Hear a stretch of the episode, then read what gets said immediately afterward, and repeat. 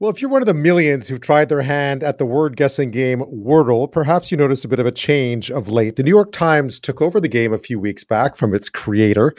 And suddenly on social media over the past few days, there has been a lot of consternation and confusion and claims that it is getting more difficult, or the words at least are getting more obscure. Sizzlin Steve in North Vancouver writes Wordle has become more challenging the past few days. He also recommends a game called Absurdle, which I've yet to try out, but will.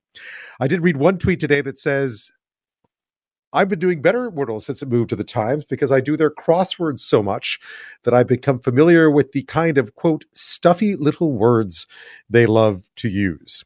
Well, the only person who can really settle this for us is Jonathan Berkowitz. He's a lecturer of in operations and logistics division at the Sauder School of Business at UBC, but he's also the author of The Whirl of Words, Puzzling Past and Present, and affectionately known as the Word Guy. Thanks so much for taking the time tonight to settle this for us. You're most welcome. So, is it our imagination, or at least have some of those New York Times crossword words started to pop up on Wordle?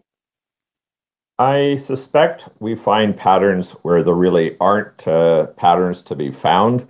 Um, the idea of randomness is something we don't understand. So, if we see a string of, of words that uh, appears to be harder, that could just be the uh, natural order of things. I don't know how their algorithm works, but think about uh, the word list or the dictionary that uh, the Wordle people, and now the New York Times Wordle people, might be choosing. When you say, look up a word in the dictionary, which dictionary do you mean? Is it the official Scrabble Players Dictionary? Is it Merriam Webster?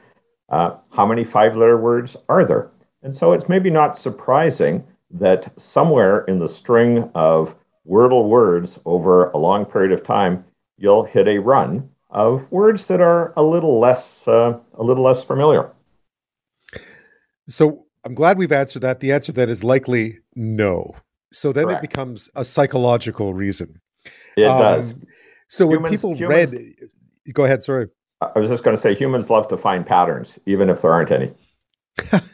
so now we found a pattern here. We we all all of us who played Wordle when it was had been invented by this guy for his his significant other who liked word games, and we all thought it was innocent. Now it's taken over by the Times, and we're seeing conspiracies, tougher words. They're out to get us. Is that is that what's happening here somehow? I, I suspect so, but I would I would put a different uh, a different spin on this. If the level of difficulty was the same forever and ever, what fun would there be? How would your vocabulary grow? Where would the challenge be? So, for example, if you start doing crossword puzzles uh, the New York Times, uh, Monday is the easiest day. And once you have uh, mastered the Monday puzzles and think, I'm ready for a little harder challenge, you could move on to the Tuesday and the Wednesday puzzles. And your skill, your knowledge, uh, both uh, both increase. And I think that's actually it's it's a good thing. If there were an increased difficulty in Wordle, I think that's to everybody's benefit. We learn that way. But let me give you an example of, of how it might appear to be difficult. If I asked you for a five letter word with a Y in it, you would probably think that the Y would be the last letter of the word, or maybe the first letter of the word. But it's quite rare to find the Y as the second letter of the word.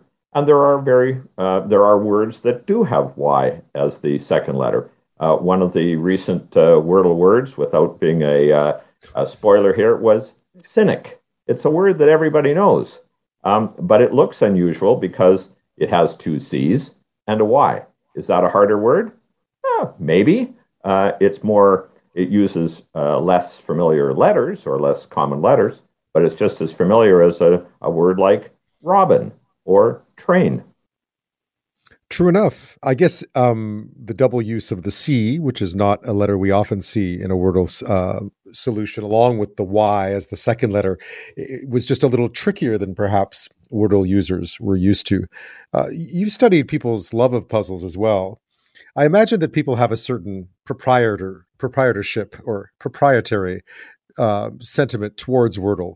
So they're looking for reasons to not like it being taken over by the New York Times, perhaps. I throw that out there. Um, except those are the there. There's an overlap, I would think, between the people who are playing Wordle and those who are addicted to, in a good way, the New York Times crossword puzzle. So I would uh, yes. If, if they're if they're connected, that can only be a good thing because the the curation, the editorship, the uh, the uh, care of the New York Times crossword puzzle is marvelous. In fact, I'm I know very well the uh, editor of the New York Times crossword puzzle, and uh, what he will tell you is that once a puzzle is presented from the constructor to the solver, it's the solver's puzzle. So there is that uh, kind of proprietorship. It's now my puzzle.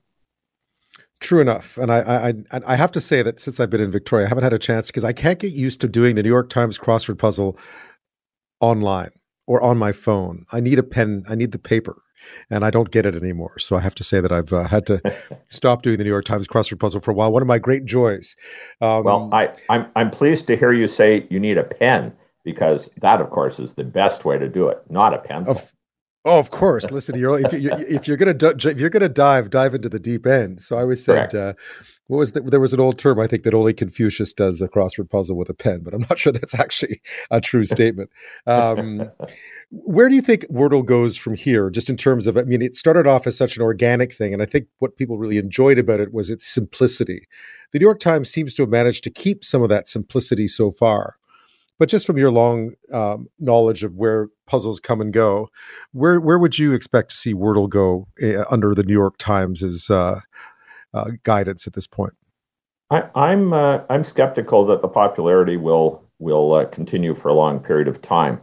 Um, people tire of a challenge uh, and want something more challenging or something a little bit different. So, for example, you start off doing um, perhaps uh, easy Sudoku uh, puzzles. And you really enjoy Sudoku, but then you realize that, well, the logic involved is similar every time you, you tackle one. And so you realize that there are many different variants of Sudoku. So there are Ken Ken puzzles and a whole variety of, of logic based puzzles. And people are always looking for the next uh, aha moment or the next uh, challenge that will uh, will tickle the brain. So Wordle, the timing of it was great. The uh, the fact that uh, it was easily accessible really introduced the the joy of of uh, puzzle solving to a whole new uh, to a whole new audience. And I think I'm hopeful that they will say, well, that's Wordle. Let's go find something um, something next uh, to try. I'm speaking with Jonathan Berkowitz, lecturer in Operations and Logistics Division at the Sauder School of Business at UBC, but author of The Whirl of Words, Puzzling Past and Present, and known affectionately as the Word Guy. I was going to ask you that actually, as someone who's been a long lover of puzzles, to see something as simple as a word game become universally talked about, a social media phenomenon, the kind of thing that people get upset about when the words are seem to be a bit different or maybe a little bit more complicated that must warm your heart to some extent that there's been so much attention paid to this little word game. I, I am thrilled with the uh, with the popularity. In fact, that's the reason that uh, you and I are having a conversation about uh, about word puzzles.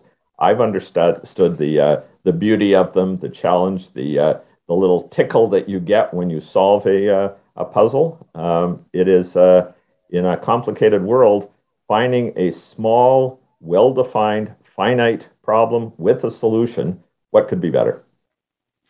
I agree. I often play at like 1201, which is because I finish around 1030. So like 1201, I'll be like, oh, it's just past midnight. I'll I'll wordle again, which is not a great way of doing it because as you know, whenever you play a game where you only have the six, and I don't think I've ever lost, but you always envision the day that you will, the day that you're just not going to make it. I think a lot of people, it was today actually, and we won't talk about what word that was. Um, but eh, where do you get the same stress? I mean, I guess you solve puzzles.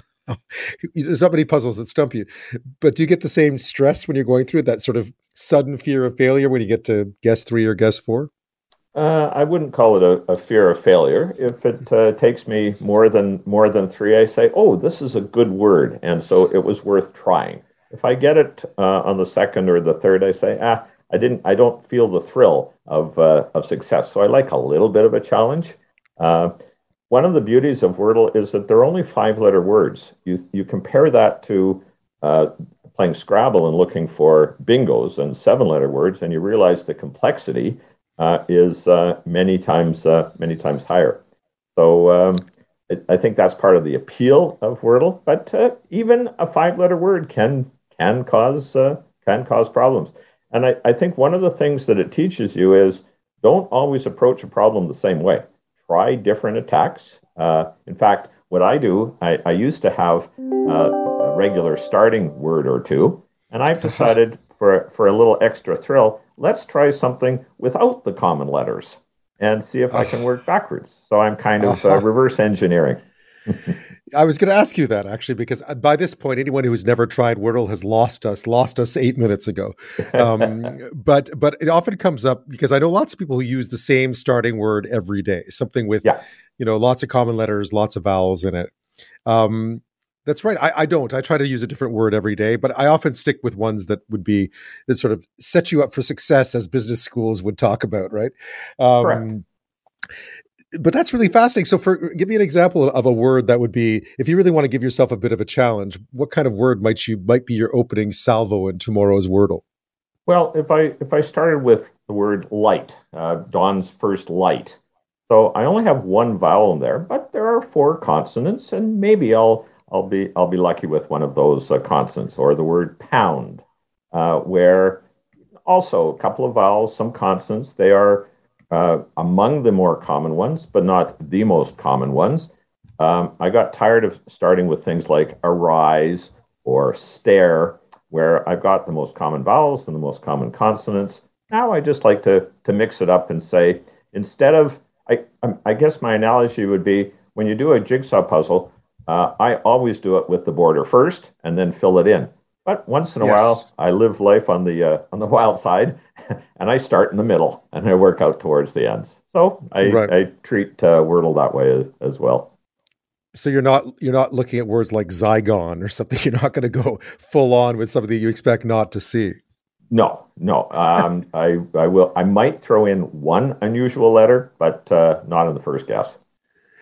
Well, as always, Jonathan Berkowitz, it's always a pleasure to talk Wordle with you. I, I hope we've done this twice, and I really hope we get to do it again because if you like word games, there's nothing more fun than talking about them. Oh, I, I look forward to talking again, continuing the conversation going. Uh, word puzzles are just uh, one of the greatest uh, pleasures um, that one can have by oneself. Yes, absolutely. I look forward to I look forward to trying your technique of using a slightly more obscure word at twelve oh one and one second this evening. So there you go. I, I, wait. I wait to the morning to do it. Uh, so you know what they say: gratification delayed is sometimes gratification enhanced. You know, we were just talking to a woman who'd written a book called Dopamine Nation. She's uh, about about dopamine rushes, and I gather that part of my Wordle thing is actually a dopamine rush. And you're right. Maybe I'll wait wait till morning and try a tougher word. Great idea. Excellent. Jonathan Berkowitz, as always, thank you so much for your time. Have a great rest of your night. Thank you. My pleasure. Bye bye. Canada may be known for its landscapes and friendly people, but beneath the surface lies a darker side of crime, history, and the paranormal. Since 2017, the award winning Dark Poutine podcast has explored the shadowy corners of the Great White North and beyond, delivering chilling tales from a uniquely Canadian perspective. Hosted by Mike Brown and Matthew Stockton with over 300 episodes and fresh releases every Monday, Dark Poutine is your weekly ticket to the creepier side of Canada. Listen to Dark Poutine on Apple, Spotify, Amazon Music, or wherever you get your podcasts.